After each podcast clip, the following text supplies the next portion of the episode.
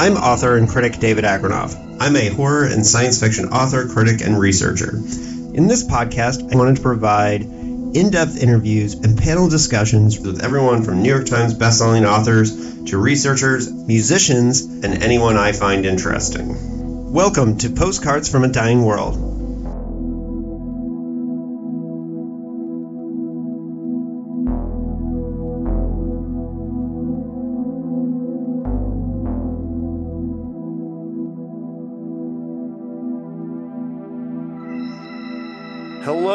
Welcome to Postcards from a Dying World. I am your host, David Agranoff, and I am the author of The Last Night to Kill Nazis, which is out nationwide in Barnes and Nobles. I got to take a second to at least pitch that um, out there before we get into David Mack and his book, my guest.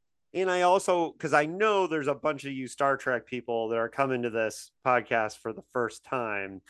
Uh, and if you are out there and you are Star Trek people, hang around, subscribe because we cover lots of science fiction. I'm currently doing a series on the history of the Science Fiction Hall of Fame. I'm doing all kinds of panels. The next episode after this one will be Robert Heinlein's The Roads Must Roll from 1940. Um, and so I'm bringing in these like awesome panels to talk about with experts and academics to talk about these stories. We've already done uh, Martian Odyssey by Stanley Weinbaum. We've done Helen O'Loy by Lester Del Rey, and um, and John W. Campbell's Twilight are all out there. So check those out.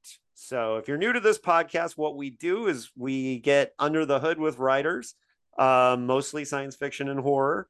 And when we're not doing panel episodes, we have guests we usually focus down on a book. Now, I have to admit, I only got David's book uh, like two days ago.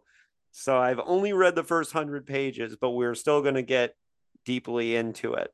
And he's promoting a Star Trek Picard tie in novel called Firewall, which uh, we will get to in a bit. But first, David, how did you get involved with, how did you discover science fiction, Star Trek? How did you become um, the envy of nerds everywhere. Wow, that's a lot of questions rolled into one. Yeah, uh, sorry. Let's see. Let, us I start, start big. The, yeah, yeah. Well, I mean, let's we'll, we'll take, let's take it apart and we'll examine it piece by piece. Uh, Star Trek. Where did I? How did I get exposed to Star Trek? Well, as I like to say, uh, I imprinted on it the way a duckling imprints on the first moving thing it sees. I grew up watching the reruns, the syndicated reruns of Trek in the early 70s. So I must have rewatched every episode about 10, 20 times before Star Trek the Motion Picture came out. And uh, so I, I was a Trek fan pretty much right from the beginning. Trek formed my worldview. It, uh, it, it basically set the template for the future I would hope to see. One of people choosing to work together in friendship and cooperation and in peace to explore the galaxy uh, to you know seek out new mysteries and uh, you know push the the push forward the edges of human knowledge. Uh, and so that, of course, you know, was a great foundation from which to discover more science fiction. Starting from Trek, uh, it also helped that I loved books from the very beginning. Loved having you know my mom read to me as a little kid, and then as I got older, when she would run weekend errands, she would drop me off at the town library I'd stay down in the kids section, and the librarians would make sure I didn't wander off and go staggering into traffic or something. And I would stay down there, and sometimes I'd read, you know, the the Charlie Brown comic collections, but I also would dig into the science fiction books. I remember one of the first science fiction books I ever read was called The Space Eagle. Uh, maybe you know not a Pulitzer Prize winning book, you know perhaps not a Hugo contender, but it was fun nuclear threat on Christmas Day, and the Space Eagle hero has to, you know, prevent Armageddon or whatever and negotiate peace and and whatnot. So who was that one written by? I, I, I have an encyclopedic knowledge of science fiction, and you'd have to look it up. I I actually don't remember the name of the author. I I always remember the title. Title. I, right, I looked it up one time. It, it it's out there. It's like there's rare copies of it floating around used that you can buy on like eBay. It's a very obscure title, but I remember it. It made an impression on my young brain. Uh, and from there, I read, you know, Pierre Boulle's uh, version of Planet of the Apes. Uh, I, I read that version before I saw the film version, so I actually had his version in my head first. Uh, I started reading Bradbury uh, very young. I loved Bradbury, uh, so I grew up reading all his stuff: Martian Chronicles, Illustrated Man, uh, Something Wicked This Way Comes. I mean, I, I was I was into all of it, and then of course that led me to Asimov. That led me to Heinlein. Uh, that led me to Clarke. So going through a lot of the old sort of old white guy masters of that particular era. Um, and I, then I got into cinematic science fiction, uh, obviously with Star Trek and then Star Wars. Uh, I, I, love Star Wars in its own right. As much as I, I, I love Star Trek, Star Trek is my first love. I also really dig Star Wars. Yeah. Um, they're very different, but I think they have complementary messages uh, Star Trek is it's better to have a future where we work together in peace and and you know democratic socialism and all that sort of thing, um, and that's beautiful. Uh, but what Star Wars reminds us is there are always going to be autocratic fascist nut jobs among you who are going to try to burn it all down.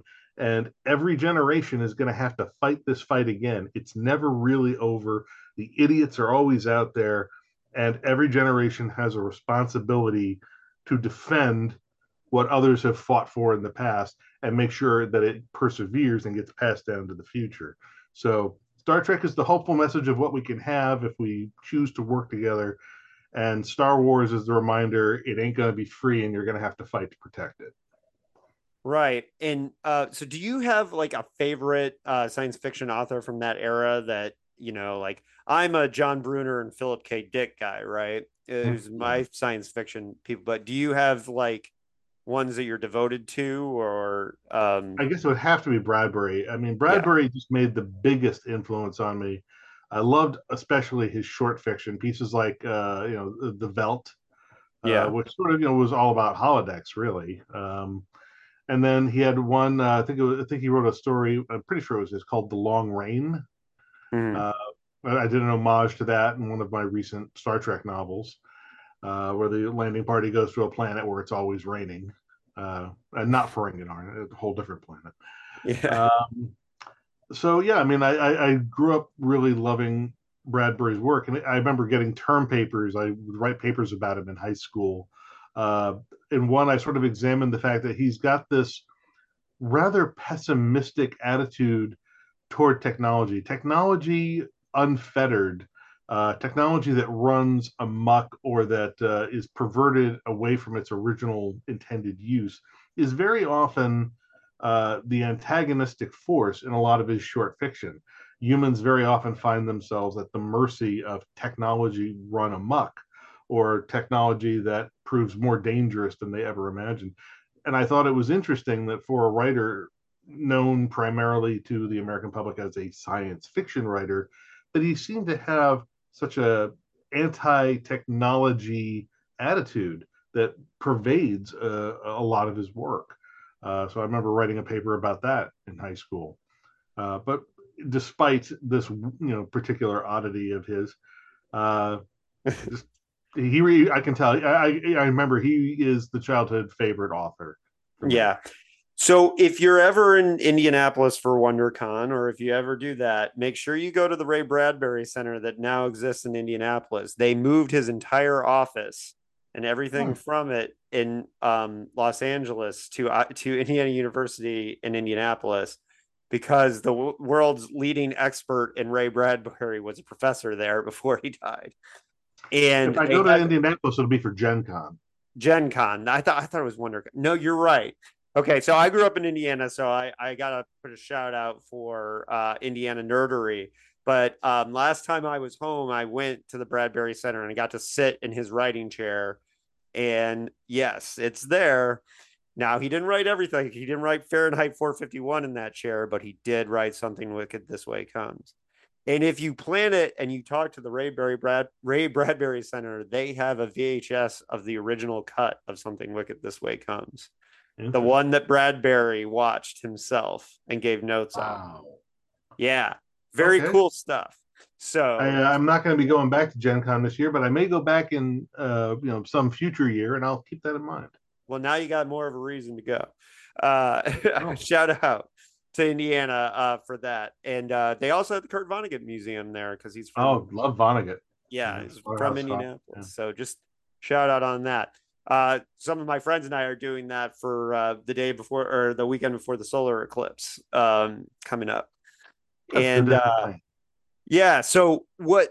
So you were into all this science fiction. When did you start writing? Like, how did what you know? Uh, because you ended up writing Star Trek, was it fan fiction or was it original stuff that you started with?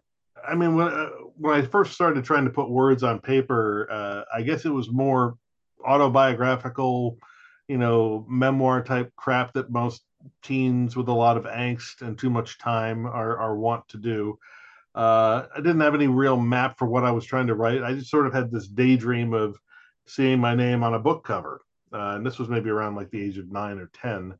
And I would just start randomly typing pages. Uh, I had a knack for remembering other people's stories, but concocting my own out of thin air did not come naturally, at least not at first. Uh, so I would, you know, just sort of watch a movie and I could recount the tale of the movie the next day at breakfast, much to my parents' chagrin. Uh, so I was doing that for a while, and I guess what really sort of broke me through into writing was screenwriting, uh, and that kind of came together around the age of 15. My mom was taking business classes at night at a local community college. She saw they had a screenwriting class, same night and times as her class. And so I got permission from my high school to take college level screenwriting at the community college. And at 15, I went in, did a semester, aced the class, got it, you know, got an A in it. Uh, the, the instructor really liked my work. And then I had the screenwriting bug. And that's pretty much how I ended up going to NYU Film School, got my degree there. Uh, that led to uh, writing for the College Humor magazine for a while. That led to working in magazines as an editor after I graduated, uh, which is a remarkably terrible paying job. And that hasn't changed. Um, yes. and so what I got though is I, I was writing scripts, and Star Trek had uh, Next Generation premiered my freshman year at college. Around the second year of Next Gen, they had what's called an open door policy, where anybody who wanted to write a full script had to be a script, not a story proposal, a script in proper TV format. You could submit your spec script, and it would go into a giant slush pile and they would pay interns and whatever to go through and read these and try to find anyone that doesn't suck and you know 999 uh, out of a thousand actually more like you know 999 or whatever you know uh, or 9999 out of 10000 would get thrown away almost nobody ever made it out of the slush pile and so i started submitting scripts to the slush pile and collecting rejection letters you were never allowed to have more than two scripts on submission at a time. And so there was this sort of circular, you know, uh, circulating pattern for me where I would just keep sending them in, collecting the rejections, never really knowing why. Never broke through at Next Gen, but they had the same policy at DS9. So eventually, uh, I you know switched writing partners a couple of times. Found one who had connections that would, could let us pitch he and I figured out we had a good rhythm working together uh, as script writers. And this he would got be John Ordover, right? That was John Ordover, yeah, who has uh, been on this podcast before. So he, uh, at the time, was the editor of Star Trek fiction at uh, Simon and Schuster. My so favorite era, had... by the way. Hmm? That's one of my. That was foundational era of Star Trek fiction for me. I yeah, love the, the Ordover era. Yeah, so. the late '90s, early aughts. Yeah. Yeah. Because uh, he had come over from Tor Books uh, before that, I believe. Mm-hmm. Uh, but anyway, so yeah, he and I teamed up. He got us the pitch meeting. I had the script writing chops. Uh, we made some sales right off the bat. So my breakthrough, my first work as a writer professionally uh, in fiction was writing for Star Trek on television. Mm-hmm. Uh, I'd never actually sold fiction in prose format to anybody before. I hadn't written any books, hadn't done comics yet. Uh, so my breakthrough was TV, and an and, excellent uh, episode too. Yeah, thank you. Starship uh, Down, right? That was yep. the first one. Yeah. Starship Down, and then the second one was called "It's Only a Paper Moon." And that was in season yeah. seven. Uh, we also sold to Voyager, although the um, it ended up not getting to script. It ended up not getting produced uh, for reasons that had nothing to do with our story and just all about logistical problems in house that were insurmountable. They liked the story, they bought it, they paid for it. They cannibalized some of it for parts over the years, but it never got made, which is too bad. I think it would have been a great episode. But uh, that was what sort of broke me through. That that was the the breakthrough moment. Got me a, a credit. Suddenly, I could go to cons and you know get onto panels because hey, I've written for Star Trek on TV, and suddenly that makes me somebody that you know gets put on a panel. I'm like, all right, sure, we'll do that. And started making connections, and I started working in the Pocket Books office as an assistant uh, on a freelance basis which mostly meant reading slush manuscripts and finding a reason to reject them, writing the letters of those rejections so the editors didn't have to waste their time doing it, uh, writing reference materials for other Star Trek authors like Peter David, Michael Jan Friedman.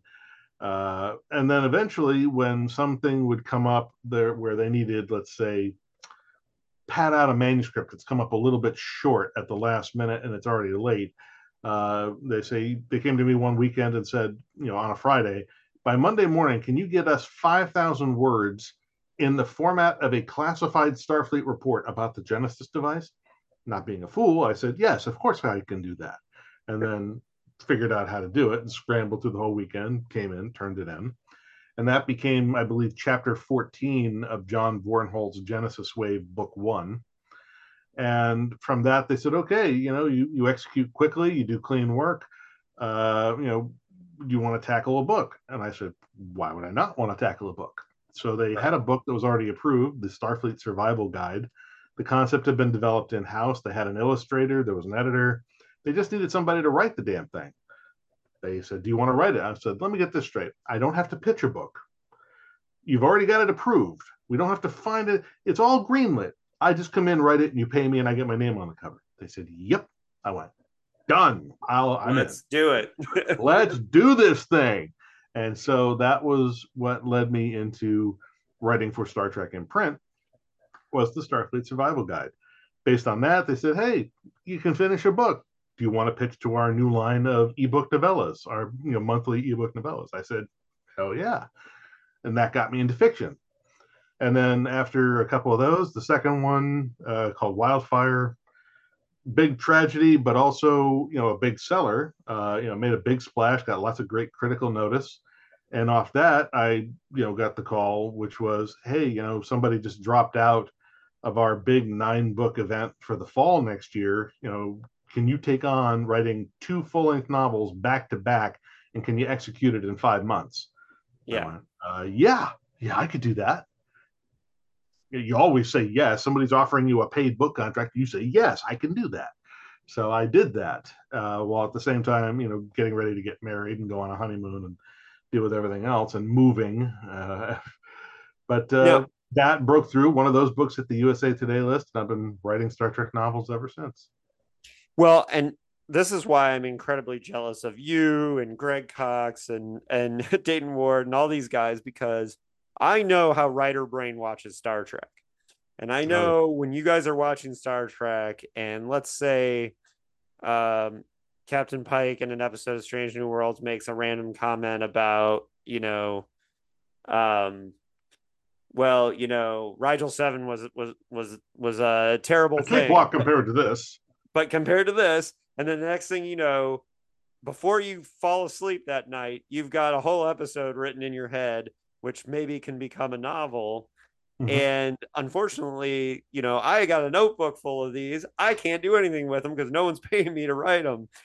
But uh you guys do and you know when when we get lucky yeah yes and so when you watch star trek are you constantly like jotting down notes of like oh i can use this later and is this a, I see a... possibilities uh, what i look for often is the uh the lingering question. Uh, you know, something right. where they mention something and it raises the question of, well, what was that? And uh, why was that formative? And what was important about that? They don't go into it. yeah. that could be explored. Anytime you find yourself saying, well, wait a minute, what was that? Well, boom. Yeah. The moment you've done that, you've asked a compelling, dramatic question. This can compel you to go find a story. Once you tie it into a human story, something that somebody actually cares about, congratulations, you just found a story. And the more a universe like Star Trek gets built out, the more of these lingering questions uh, there seem to be. Rather than exhausting story possibilities, the more developed a fictional universe like this gets, the more star- story possibilities it generates. It becomes more complex, a more integrated uh, living thing, and you begin to see possible story connections everywhere. Uh, yeah. So, in that respect, it's a very fertile ground just because it is so deep and layered and has been around for so long that there's always another question to ask.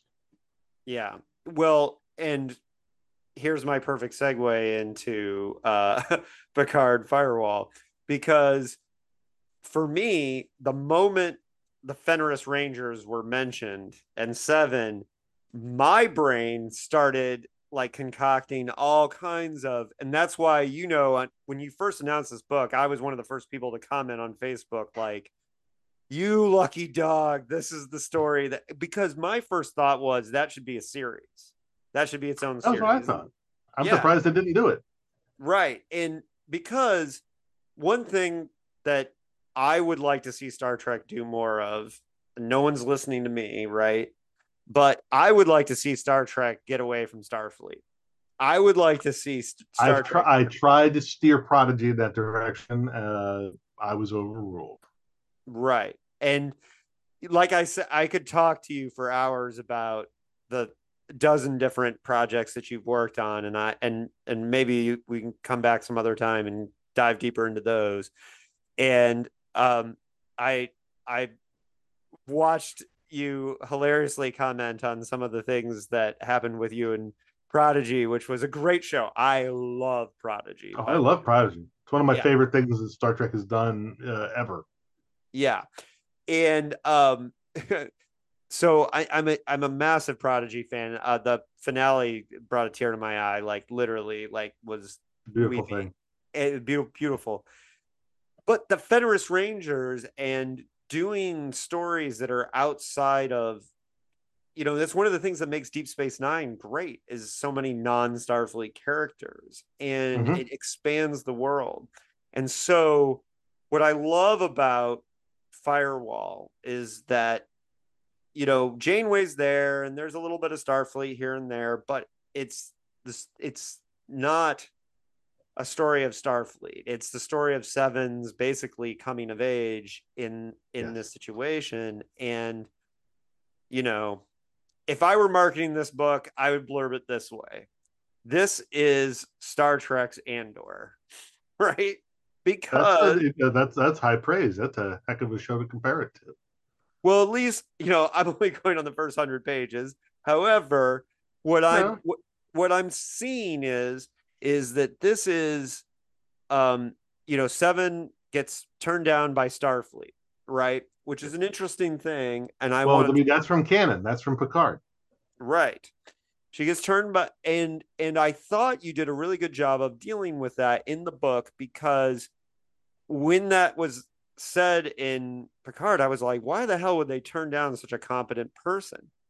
Mm-hmm. but the trauma of the borg years is so deep and I think. And remember, walk- when Voyager comes home, it's 2378. They're only five years out from the last time the Borg were on Earth's doorstep and very nearly assimilated the whole planet. They right. they very narrowly avoided apocalypse, and they're only five years out from that. This is like almost like having a 9/11 event. Right. Right. And I think that you do a really good job in this book of, of setting that up. And and so what I think is really, um, you know, the first thing that I loved about this book was the fact that it's not on a starship, that it's in corners and you're seeing several different planets and you know it comes with a map in the beginning so it gives you a, a real sense of geography for what's going on in this corner of the Star Trek universe. And I think that expands it. It makes it deeper and better. And like, you know, my writer brain, when I watch Star Trek a lot of times, I'm trying to like, I wish they would do more to remember that they're in space, right? Hmm. like to do space science, to do those things. And so what I really liked about this book is that it grounds the the story in in the in the real world with um or or in the real world of Star Trek by making it, you know. So let's talk about that geography and how much of that, you know, um you know, some of it was established in Una McCormack's book about the um Last about, Hope. Yeah, which I thought was incredible, which I think is a, a really great start tie-in novel because it also brings in the politics of all this. So, like all this canon from Picard, um, and mm-hmm. I'm a huge I am a defender for the same reasons of the first season of Picard that it's non-Starfleet. Um, I love that. So, how did you approach the canon of this from Picard? Did you rewatch the show a bunch of times? Did you, or did, or, or did you already have it pretty imprinted? Or did these ideas well, come to you easy on this? Well, for instance, as just as you did, the moment Fenris Rangers came on the screen, uh, I believe it was either in episode four when you know they mentioned the word Fenris Rangers after Seven uh, comes to their rescue and they her ship is lost and they beam her aboard it was either then or during uh, Stardust City Rag the following week. One of those, I paused the episode, picked up my phone, and immediately emailed my editor and said, "I want to write a Fenris Rangers novel." You know, and you know, my editor's a nighthawk like me. She responds at like two in the morning. You and everyone else. Uh, she said, but no, the, the show producers have told us to go hands off with the Fenris Rangers, at least for now. They don't know how they intend to use them going forward we have to wait before we can play with that particular toy in the toy box.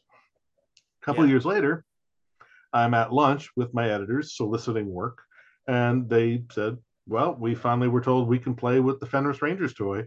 Would you like to write the story of how, when, and why Seven joins the Fenris Rangers? I said, Why, yes, I would. so I jumped on that story. I mean, that was one that I thought, you know, was ripe with possibilities and I had already watched all of Picard, you know, during its first run. I, uh, of course, had copies of the scripts. I'm on like a lot of the distribution lists, so I was seeing like stuff from behind the scenes, uh, finding out stuff from my friends who work at CBS. So I had a lot of you know research material already at hand. Uh, and then as I began to dig into this particular story, Seven's story, that was when I began seeing the possibilities. I started tying all the threads together. And that was what led to this story. And I was like, you know, how do I justify what has been said in canon, where she says she tried to join Starfleet, she was denied, she applied to the academy, she was told to get lost. She said at that point, I just went full ranger. That's her line. I went full ranger. And the way she says it, it sounds like it's very cause and effect. Because of this, this they did this, so I did that. And that to me felt like it's not something where there's going to be a long delay between the action and the reaction. They do this, so she does that. So I said, okay, this probably happened pretty soon after Voyager came home. And then I began to look at what was established about the Voyager crew uh, in shows like Prodigy, where they started talking about some of their backstory because they make extensive use of Janeway mm-hmm. uh, both Admiral Janeway and their holographic version of Janeway. And I knew from that that, okay, Voyager got put basically into museum status almost immediately after it got home. It got taken out of commission as a ship of the line. Chakotay got promoted and sent over to the Protostar project, so he's already on a top secret, you know, brand new cutting edge thing over here. Tom and B'Elanna go off to have their kid. Harry Kim finally gets a long overdue promotion and gets put back on starship duty. Tuvok gets a job at Starfleet Command. The Doctor's off doing a speaking tour for holographic sentient rights. Everybody's off doing their own thing, which means that Seven's found family, her emotional safety net that she's relied on for years, is just gone. Like she's come home to a planet she's really never been to, or if she has, she doesn't remember it, to a, an aunt she barely remembers, to a culture she doesn't know. Her found family is gone except for Janeway, who's trying to do things for her. And she comes back to a culture she was told would welcome her home, and instead it treats her with fear and suspicion. She has clear Borg implants that she can't remove without basically killing herself. And they question her motives, they question her background, even the fact that she doesn't want to have her Federation name, like they're going to try and resurrect her. They thought she was dead 20 some years ago and suddenly they got a resurrector and they go, okay, well, we'll pull up the records for Annika Hansen. She says, no, my name is Seven of Nine. Well, that's going to freak them out a little bit because that's a Borg designation. That's the last thing they want to hear at that point.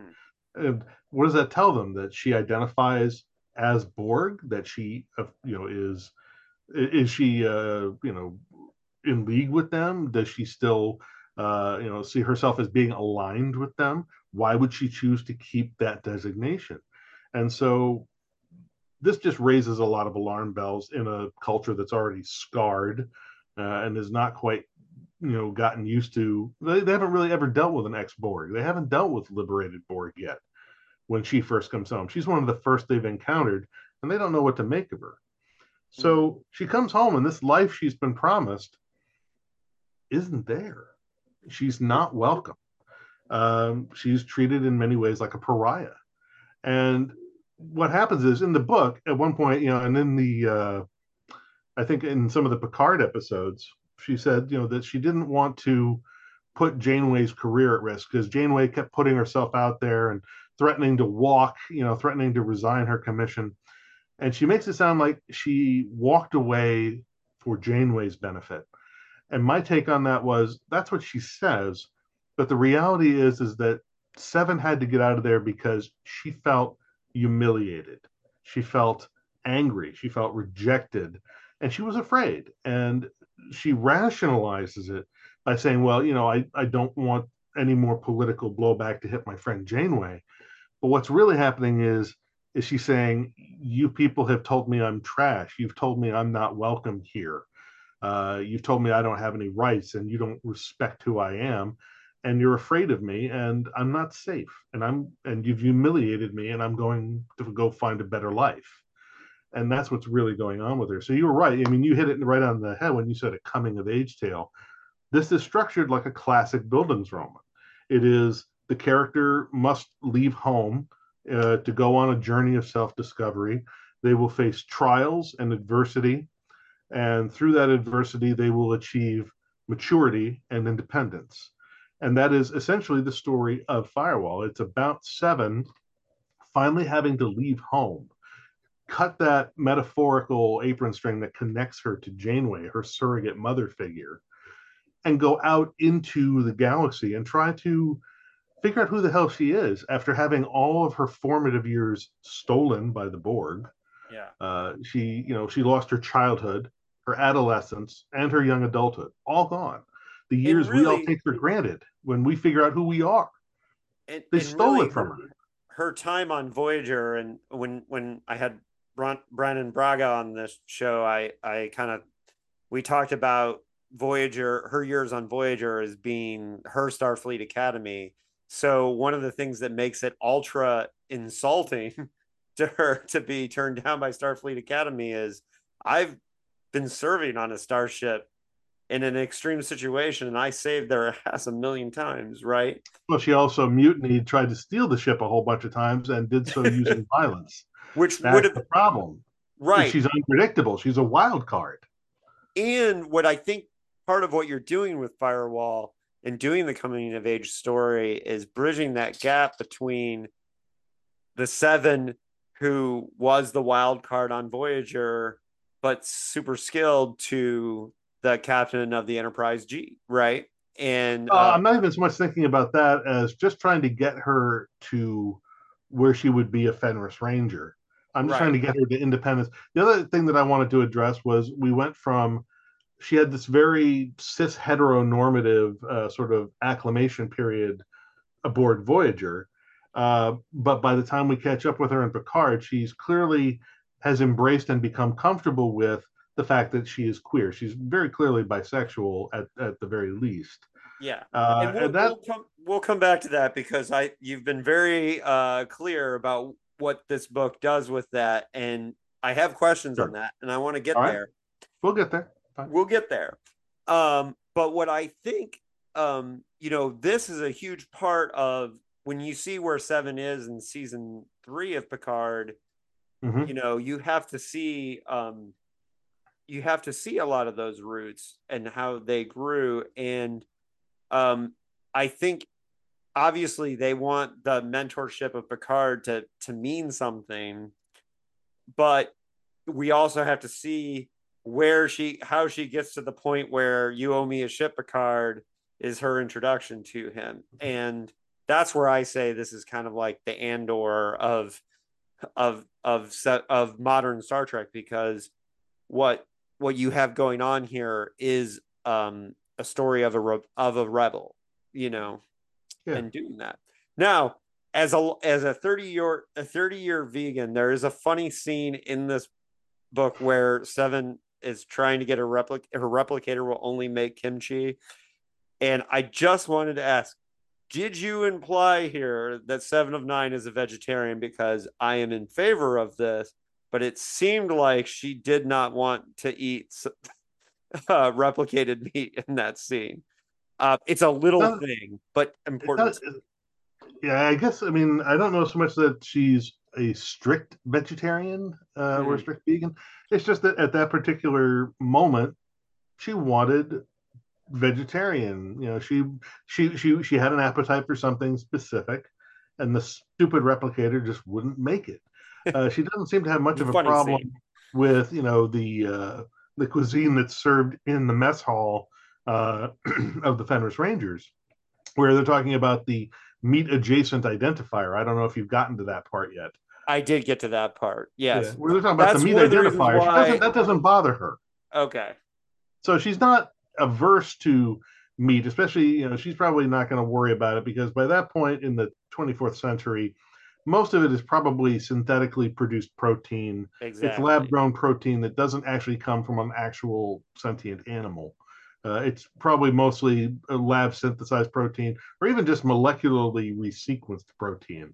Um, vegetarian or vegan diet at that point would be more uh, of a health, uh, you know, and, and dietary uh, you know concern than a, a, moral concern at that point since the animal has been taken out of the equation. Yeah. Uh, but you know there could still be moral arguments made uh, et cetera et cetera. But i don't i didn't intend to say that she was necessarily strict vegetarian but simply that she wanted vegetarian lasagna. She likes it and the stupid machine wouldn't make it. Now one of the reasons why this I think sets up and, and again I make the Andor comparison is this is a noir story. It it, it is a very um it, it has noir edges, it has noir it's very setting. cyberpunk. I think is yes. how somebody else described it. Yeah, it has that kind of vibe or tone to the setting. Not so it's much very, the, the urban sections are very Blade Runner. Yes. And so that's one thing I want to put out there that people should know about this book but I think, um, and I had to resist posting something on Facebook about you doing this and saving this for the interview. But you got a word into the Star Trek universe. Now, everyone got excited when Tilly said that's fucking cool for the first time, but you got a word into the Star Trek universe that I am super excited that you did. And that is, you got the word mosh into Star Trek and you have seven of nine uh, meeting her first Andorian uh, encounter with uh, encounter with an, a one night stand. One night stand in the middle of a mosh pit, and you explain why Seven enjoys the mosh pit and the communal nature of when somebody falls down, you pick somebody up.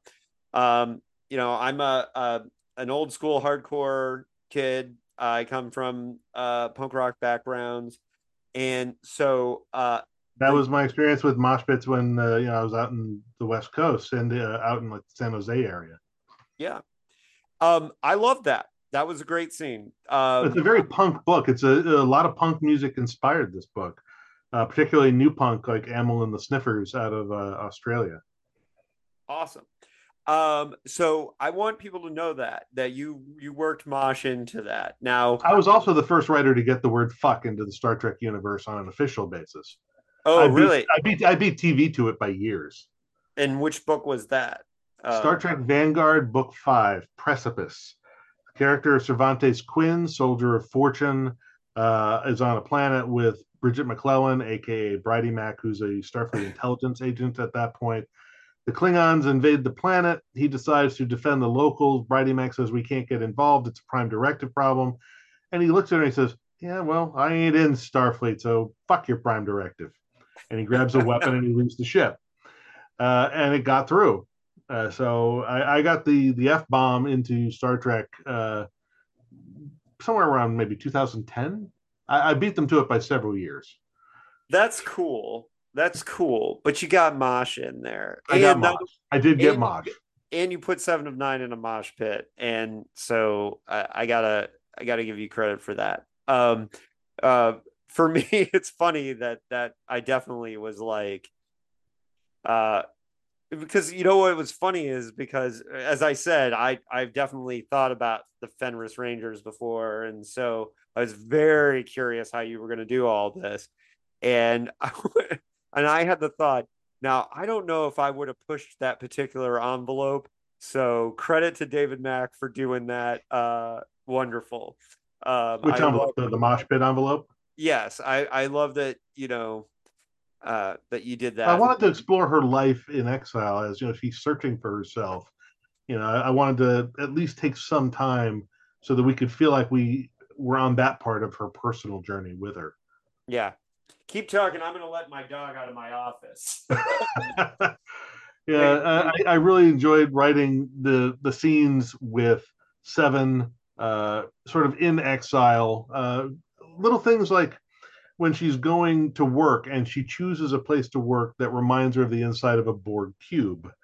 Uh, or when she's like out on the streets and she's wearing like a deep, you know, sort of a hooded cowl uh, because she's trying to hide the Borg implants between that and her hair because she knows while she can probably take any one of these people one on one in a fight, she knows that if you get an angry mob around you, you're screwed. Uh, and she has learned to live with a healthy amount of well, healthy amount of fear and suspicion. She's learned not to trust people, especially not large groups of them. So right. Well, well, and so you know, and then my question now is, we'll do a little bit more selling um, of this book here, but uh, I think at this point, if you're a Star Trek fan and you haven't already like said, okay, I definitely need to read this one. Um, I think you know, seven of nine, the trajectory of the character, especially because I think a lot of us all had that same reaction the first time they showed her without the, the Borg makeup of being kind of like, oh, come on, what are we doing? You know, because, you know, eh, the I think the fact that she's turned into such a great character when it was kind of a, you know, and I talked to Brannon Brannon about this when he was on the podcast about, you know, I admit that my first reaction was, oh, this is sexist. What are they doing? And um, I remember at the time my line was, oh, it's the Seven of Nine show, also starring the cast of Voyager. Voyager, right. And so she became a very interesting character because her story was fascinating to take somebody from being a Borg and you know we did it so quick with Jean-Luc Picard because we had to we had to move on. Well, he was also only he was assimilated only for a matter of hours. Not not you know, where seven has come out after 18 years of stolen childhood, no less. Stolen childhood, adolescence, and young adulthood. All of her formative years stripped and stolen away from her. When the rest of us feature granted that we're finding out who we are, she lost all that time. Right. And all those things make her an interesting character. And then yeah. also, what makes this book an interesting time for Seven and for you as a writer is that that loss of that that safety net of Voyager and having to also like, you know, she was in the Delta Quadrant. Now she's, you know, they've all got homes to go to. They've all got families to go to. She has the one aunt You know, she was going to still flinches when she hugs her because of the implants, and who right. dead names her because she can't call her seven. Right. Now let's talk about the whole. Um, now you, when you approached this, now you've been very clear that you wanted to tell people because there are the people who are. I don't know how this happens in Star Trek. How there's people that are afraid of of that are angry about it being woke. Woke, right? And yeah. um, I didn't want anyone to feel like they were misled into buying a book thinking it's an action thing with no progressive message whatsoever. Uh, I wanted to be very clear up front. Uh, this book, pro woke, pro trans, pro queer. I make no bones about it. It is her. Seven is an iconic character to the queer and trans community. She is important to them. She is, uh, you know, a, a, a transformative character for them. So she had to be treated with respect. And those aspects of what she represents had to be acknowledged. To not acknowledge them would be to do a disservice to the character and a disservice to the fans. Yeah, and one that that when um and I highly uh recommend people go back and check out my interview with Brannon Braga. Um, I did two. I did one on specifically on Orville season three, but um, when when we talked about this, I we we talked for a little bit about the idea also of Seven being an icon, much like Spock, much like Data of autism. Um, yeah, being for being an outsider. Yeah, for, being for feeling like a freak. Yeah, and and especially now, you know, I my day job, I work with kids with autism, so, um, and and so be the the idea not so much of kids with like serious autism but like for people who uh, i don't want to say non i guess that comes off sounding weird but for people on the spectrum seven is definitely an icon too because um her social anxiety and is things that mm-hmm. they can relate to. And so those things are important as well about seven and her being a hero for all these parts of the community. And you know some people don't understand the trans things but also she's that because she um you know had to establish her own identity. She had to recreate herself from you know having been you know part of a collective like mm-hmm. of another species so this is all very important stuff and i yeah. think one of the things you're doing david that's really great with this novel is taking all that very seriously so what part of the process i mean you had to how early on were you like it's going to be all these things from the very beginning was that a... I knew from the beginning that that yeah. was what i wanted it to be i knew that the parts of her that are borg that have been grafted to her that can't physically be removed and which are very visible therefore uh, to those around her i thought that that made an excellent allegory uh, for both trans identity and queer identity in that it marks her as a minority. It marks her as somebody who is visibly different, uh, and therefore someone is going to be, you know, the the subject of either fear or suspicion, um, or, or even just persecution. And so I figured between that and the fact that there's an issue that comes up in Picard season three, uh, where Todd Stashwick's character, uh, Captain Liam Shaw, is deliberately dead naming her. He does it because he knows it ticks her off, and he's got his whole problem with the Borg. Yeah, and it, it's such a dick move that he's doing it, but yeah. it shows that the practice continues, and they know it's a dick move.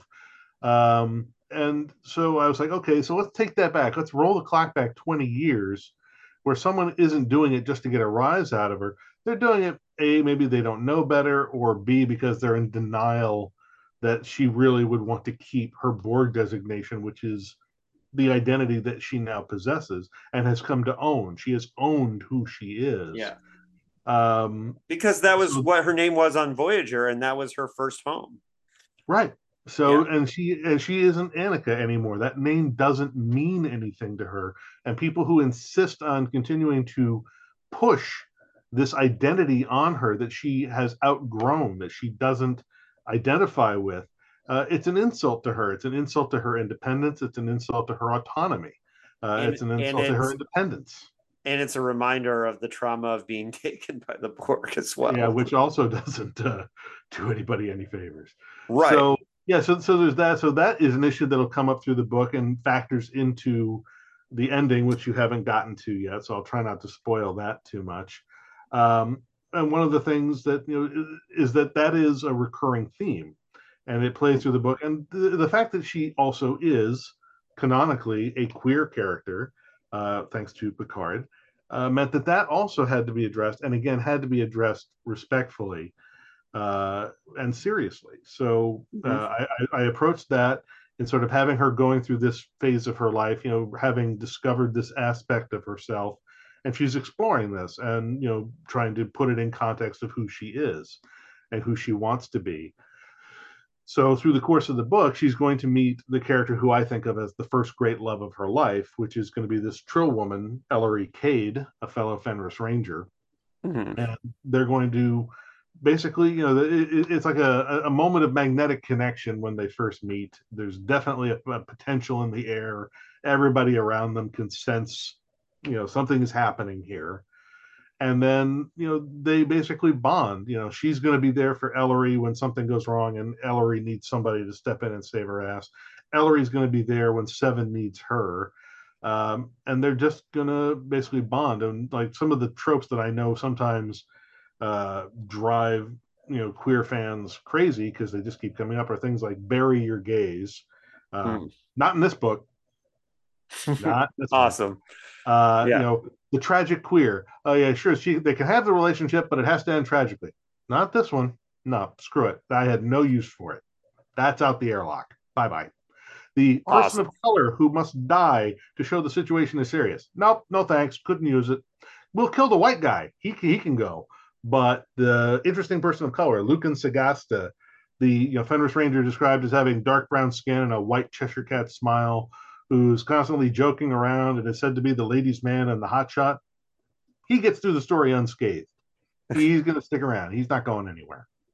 And so. um, I one interesting thing about because I was paying attention to your post when you were working on this book, so I I kind of saw um, because I've been following this one from the beginning because this is one I wanted. This is one I wanted to inject right into my veins. And uh, so when you were writing this, I was noting the interesting meta nature of what was going on in the world with the actors who, you know, with Jeri Ryan and, uh, you know, Michelle Hurd being leaders of the, you know, SAG, yeah, of the SAG actress strike and I, Jeri I, Ryan's a goddamn hero.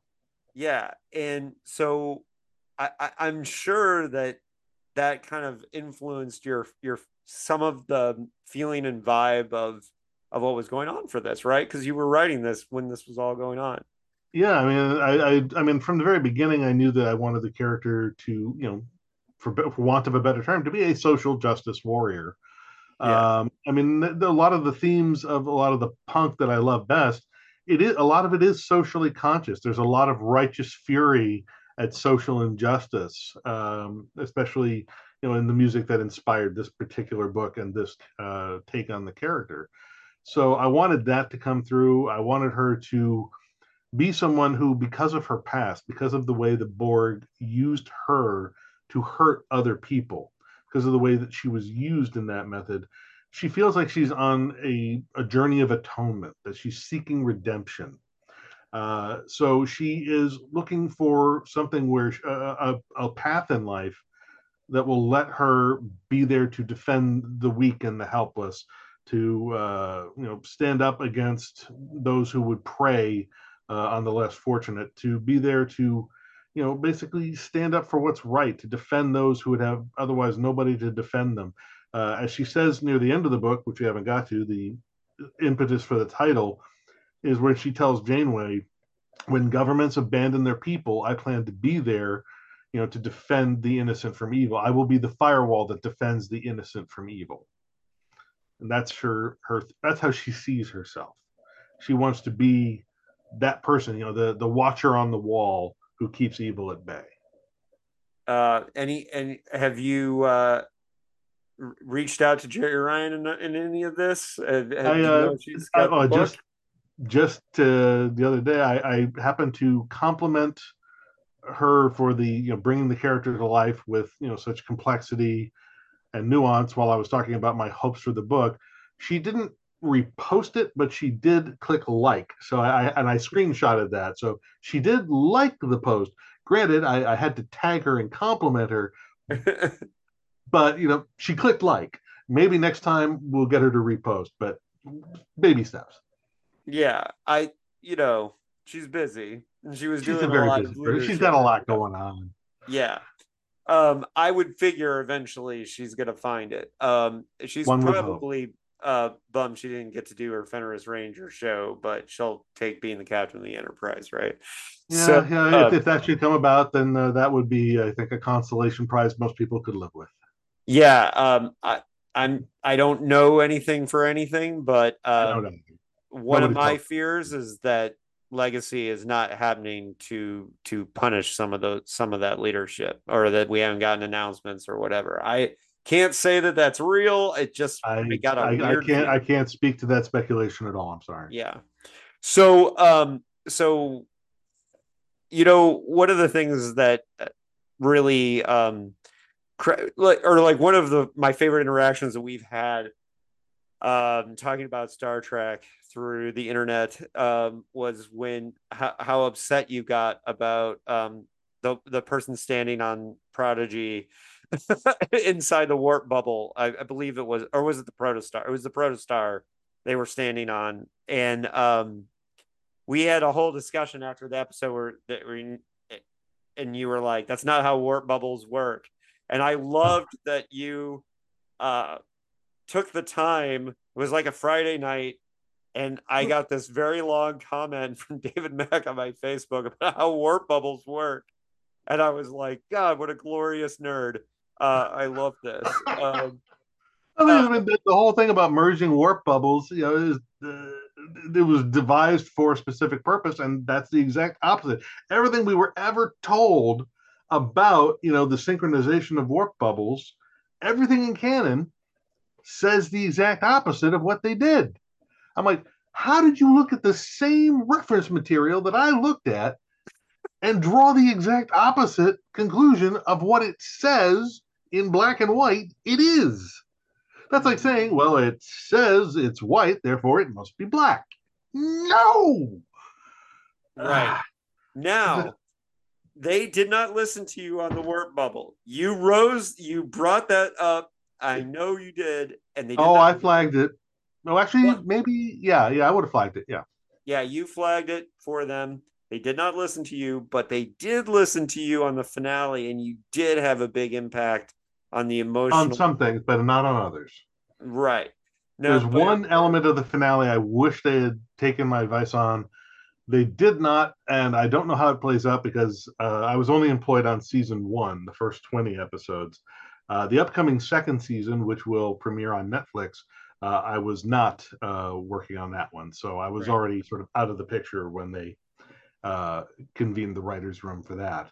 So I don't know where they go with it, but I know the one thing I sort of suggested and got overruled on for the season one finale was, you know, they, they, they've come home to Earth or they've reached Earth.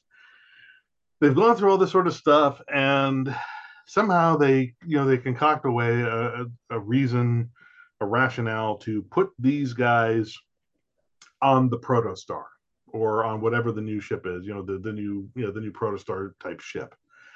And i guess they used like one suggestion i gave them which was you know you can make them warrant officers which is like below a real officer but above an enlisted man and it's used for technical specialists and i think they found that to be useful so they took that. But i said at the time you know the note i sent back the first time was you know you guys have a brilliant opportunity here to do something Star Trek has never done and which could open up a ton of possibilities no one has ever had. I said, don't put them on a Starfleet ship, put them on a civilian diplomatic transport, one that has some defenses. It's got shields, it's maybe got some weaponry for self defense, but nothing on the level of a, a capital ship in Starfleet. Put them on a diplomatic vessel with the Starfleet, you know, the, the Federation Diplomatic Corps uh, you know, diplomats, ambassadors, cultural specialists. You can have a whole range of interesting folks. Go civilian. I go, they don't have to go through the academy. You don't have to explain why they skipped four years at the academy. Uh, you know, you, I said you, you bypass all that, and you keep your character design as it is without having to suddenly put them all into Starfleet uniforms and rob each of them of their individuality. So you keep your character designs, you keep them as civilians, you evade the whole Starfleet Academy problem, and you send them out on a civilian ship. I said because it's a civilian ship, Prime Directive doesn't apply. Prime Directive only applies to Starfleet. They don't want the military getting involved in other people's crap. Diplomats do this shit all the time. They yeah. do it all the time on Trek. Diplomats go out there and mess with people's crap all the time. I said, put them on a diplomatic transport and then send them back to Gwyn's people. I said, it's the perfect excuse. Who else would you send if you're trying to make peaceful contact with the Vau-N'Akat? You'd send them back their own people, and you'd send if you know that the first time through the first time loop that sending a Starfleet ship caused mayhem. Well, maybe don't send a Starfleet ship. Maybe the trick is to send civilians and send them people they recognize who they can talk to. Uh, they didn't see any value in it. it's in brilliant. It's brilliant. Well, and that's I, what I would have suggested. That's the way I would have gone. I think the the warrant officer thing too puts them with Janeway. That's smart too. I can see that. I I there's a, well, there's arguments in favor of going both ways. I just yeah. I felt like it would have given them a personality and an identity that Star Trek has never had before. It would have allowed them to chart completely new ground, to not be beholden to anything that's been established before. I mean, they could have just been trailblazers all the way. Right. Uh, but well, well, but at the know, same time, Star Trek is associated so strongly with Starfleet and that aesthetic that I could see the value in wanting to preserve that connection. Well, and, and anyone who's listened to, I, I do, I do a panel after every season of Star Trek on with with uh, some of my some of my peeps here, and anybody who's listened to my episodes know I've been saying forever I, I would love to have a Star Trek show that was uh, an old Starfleet ship being reused by journalists going around. That's an excuse to be trekking around the Federation, like you know, covering stories. You get into adventures doing that, and then you you know you have a whole new thing too. And what and so uh, a lot of them are probably saying like, oh, these guys think alike because by putting them in a diplomatic corps ship or having a spe- they they're out of the safety net which is of starfleet right? Yeah. yeah. Yeah. Now you're right here and you have to survive by well talking your way out of things. You can't shoot your way out. Now you've got to basically find a diplomatic solution. That's your job. That's the whole idea. Well, yeah, and so for mine, it's always I'm always thinking like, what what about Spotlight in the Star Trek universe? You know, like a bunch of reporters on a ship. I would love to see that. I just want to see. I mean, I think that the fact that they're all reporters uh, on a ship maybe is a bit limiting. Uh, I could see, for instance, you know, you've got a, a, reporter embedded on a ship.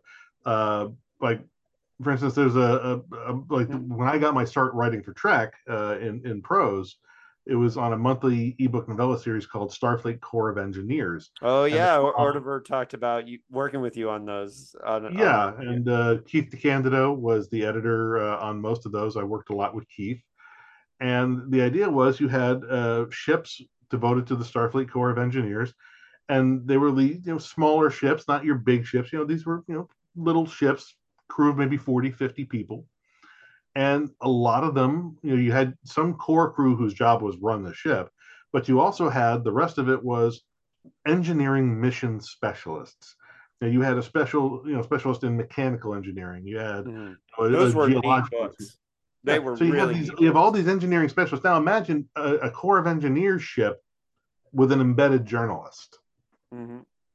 well i was thinking you have a crew that's there to take care of them and do the crew things and they're at odds all the time with the journalists who are like you know this is they run the ship and we do you know we're the ones that run the the news division and then you kind of have that the trick is uh, the problem there is that the, the people who run the ship in any matter involving the ship they're always going to win because you cannot run any ship even a okay. civilian ship as a democracy a ship is always a dictatorship by necessity because if it isn't everyone's going to die.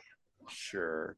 Now, so when you to get back to Firewall and to what you know you're doing with this, um, are we going to get more Fenris Ranger books? If uh, is there more? Do you have you none are planned? Yeah. Now, if we, I want this to be a standalone story. Okay, but now uh, if we get enough people out there buying this, could you fit in some? Possibly write another Fenris Rangers adventure with, uh, you know, Seven and her new partner slash lover Ellery Cade and the lovable band of uh, Fenris Ranger rogues getting into, you know, frontier adventure. Hell yeah, it could be done. It would not be the same type of book. Uh, thematically, it would probably be different. There'd have to be a different journey uh, of you know different theme, a different lesson for Seven to absorb. But yeah, I mean, if the book sold so well that Simon and Schuster had to go, well, we should make more of these. Um, well, see, now you got I, your mission out there, listeners. Like yeah. help help sell sell this book so we can get more. I mean, so it, I'm not going to say it's impossible. It could happen. I, of course, I'm kind of hoping they'll tap me to write a Strange New Worlds novel at some point. But you know, you never know. Uh, but uh, I, I, wouldn't say no to, to uh, another another visit of seven. Right. Uh, God, I'd, I'd love to see your take on Strange New Worlds. Um, but you know, the thing about this part of the the um, expanded universe is that I, one thing that I can feel your joy on is that when you tell the story about like pausing the show and immediately writing your editor, like I'm sure you were just pinching yourself writing a, a lot of this, like and getting to tell it, and it comes off on the page. So yeah, and uh, I think part of what also comes through on the page is that I really identify, you know, with these characters I'm writing because as a kid I was, you know, the favorite target of the bullies, pretty much from the beginning of say middle school all the way through almost the end of high school. Uh, I know what it's like to be afraid to leave your house because you don't know if you're going to make it to the bus stop without getting your ass kicked. Uh, I know what it's like to fear recess. Uh, I remember having, you know, my personal belongings defaced, uh, my car, you know, graffitied. Uh, I remember being the outcast. I remember being the target, the the the weirdo, the one they don't understand, and therefore I must be there must be something wrong with me. So I remember being the guy who took the shit, uh, and I didn't really get to enjoy life uh, and basically just be me until I got to college, and I had to leave town and come all the way to New York City. I, I left the small town I grew up in and I came to New York at 18 and I just never left. I've been here 36, 37 years now because I came to New York and once I got here, I I was able to be the me I wanted to be. I came here and I left behind the baggage of who I was and became who I wanted to be. Uh, and part of that too was, you know, uh, legally I changed my name after college to match that of my stepfather who raised me. So I understand the difficulty of, you know, changing one's name, what, you know, the significance of that is in terms of how it relates to one's perception of self identity. So I sure. really, you know, had a personal stake emotionally uh, in what these characters, and particularly Seven, are going through. Uh, I was able to find analogs for a lot of it, for the alienation, the the loneliness, the fear, uh, the sense of persecution. Uh, I was able to find analogs for all of it in my own past, and it made me sympathetic to the character uh, in a very tangible way. Well, and uh, people are rightfully very excited about and want Star Trek Legacy to become a thing, and it could not hurt if a book like this uh, really like flies off the shelves. Flies off the shelves. So uh, if you, so I'm not gonna say you could make Star Trek Legacy happen by reading Firewall and buying it. All I'm gonna say is if the if the if, if my book helps in some way bring about legacy, I just hope they put me in the room. Just, just, just put me in the writers' room, please, please. Yeah, um, I'll, I'll even be quiet. I'll sit in the corner. I won't eat too much at lunch. I won't take all the good sushi. Well, and uh, you know, I I really appreciate the vibe and the energy on this one. before we go really quick, um, do you if people are like, well, they're already on their way to to to buy this book online, they want to pick up another David Mack's Star Trek book. Is there one that you particularly have close to your heart that is another Star Trek book? Because you've written, I don't even know how many, like uh, a lot. Uh, this one, I believe, uh, Firewall is my thirty first uh, Star Trek novel. Wow. Uh, I, have written uh, 38 39 novels total, but yeah, this is 31 for Star Trek, um, which at this point makes me the third most prolific author of Star Trek novels in the history of the franchise. I'm one Star Trek novel contract away from tying for second place, and two uh, two contracts away from taking second place. Wow! And, and is second place still Michael Jan Friedman? Is who?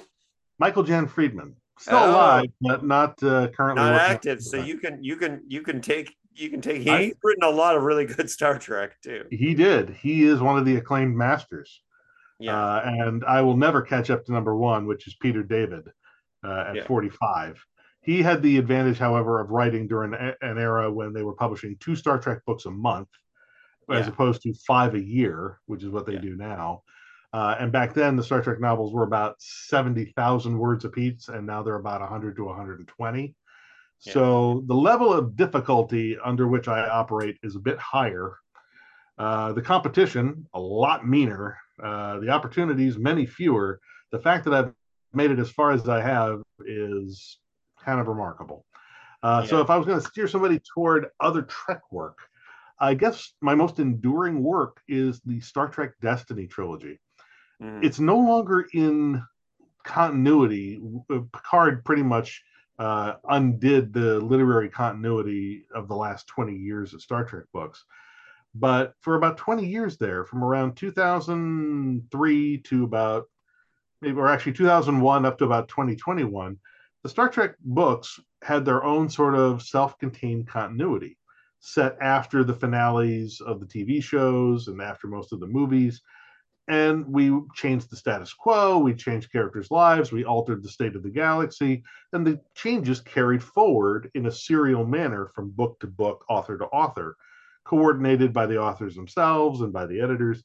And a lot of what set big changes in motion in that version of the trek universe in the literary universe was my star trek destiny trilogy which can be described as the all-time final showdown, end-all be-all between Federation and the Borg.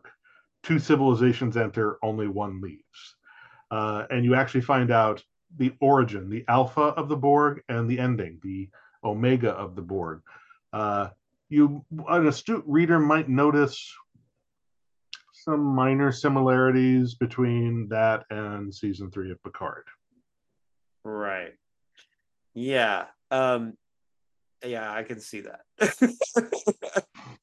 um, David, it was awesome talking to you about Firewall. Um, I will be do- posting a very detailed review uh, when I look uh, forward to it when I get oh. to it. But you can already know part of it's going to be the Andor of the start of modern Star Trek. That's a pull quote for the ages, brother. Yeah, and um, I I firmly believe that. Uh, if people have stuck with us this far, um, I do have one announcement I got to make. Uh, my next science fiction novel, People's Park, um, comes out in March, and I am doing a book release party in the town it's uh, takes place in, Bloomington, Indiana, the day before April 7th, the day before the total solar eclipse. So you can come to Indiana and go to the book review or the book release party and stay for the planets aligning and the sun going dark. Uh, we're one of the best places in the country to see it. So, and I should note, and this is why you should be listening, Trekkers, that the Bloomington, Indiana festivities are hosted by one William Shatner. And uh, yes, so William Shatner is apparently singing a song right before the solar eclipse at oh, I hope it's not tambourine man. I hope not, but he is an he is hosting the Indiana University festivities at the Memorial Stadium in Bloomington, Indiana. So you can come for my book release party the day before and stay for that. So People's words, Park, stay for the darkness. Right. People's Park is a coming of age. It's a punk rock coming of age science fiction novel set in 1989 Indiana with skateboards, not bikes.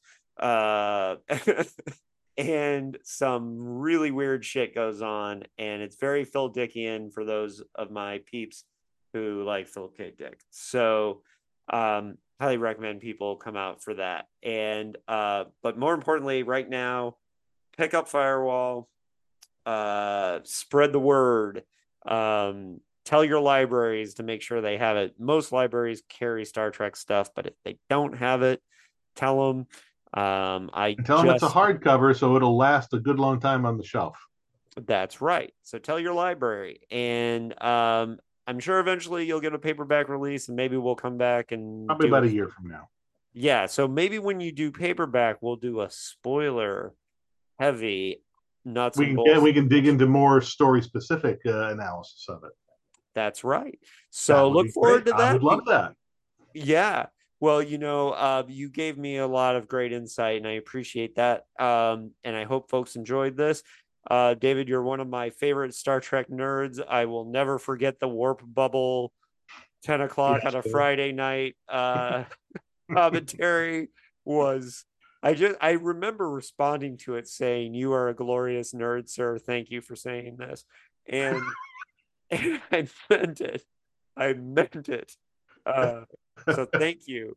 Um, and I hope folks enjoyed this, and we will be back. The next episode of this here podcast is The Roads Must Roll from 1940 by Robert Heinlein, featuring Ted Hand and Juan San Miguel, uh, breaking down that story. And next, we're doing Theodore Sturgeon's Microcosmic God. So that's going to be a doozy and I got some big guests for that one. So come back for those two.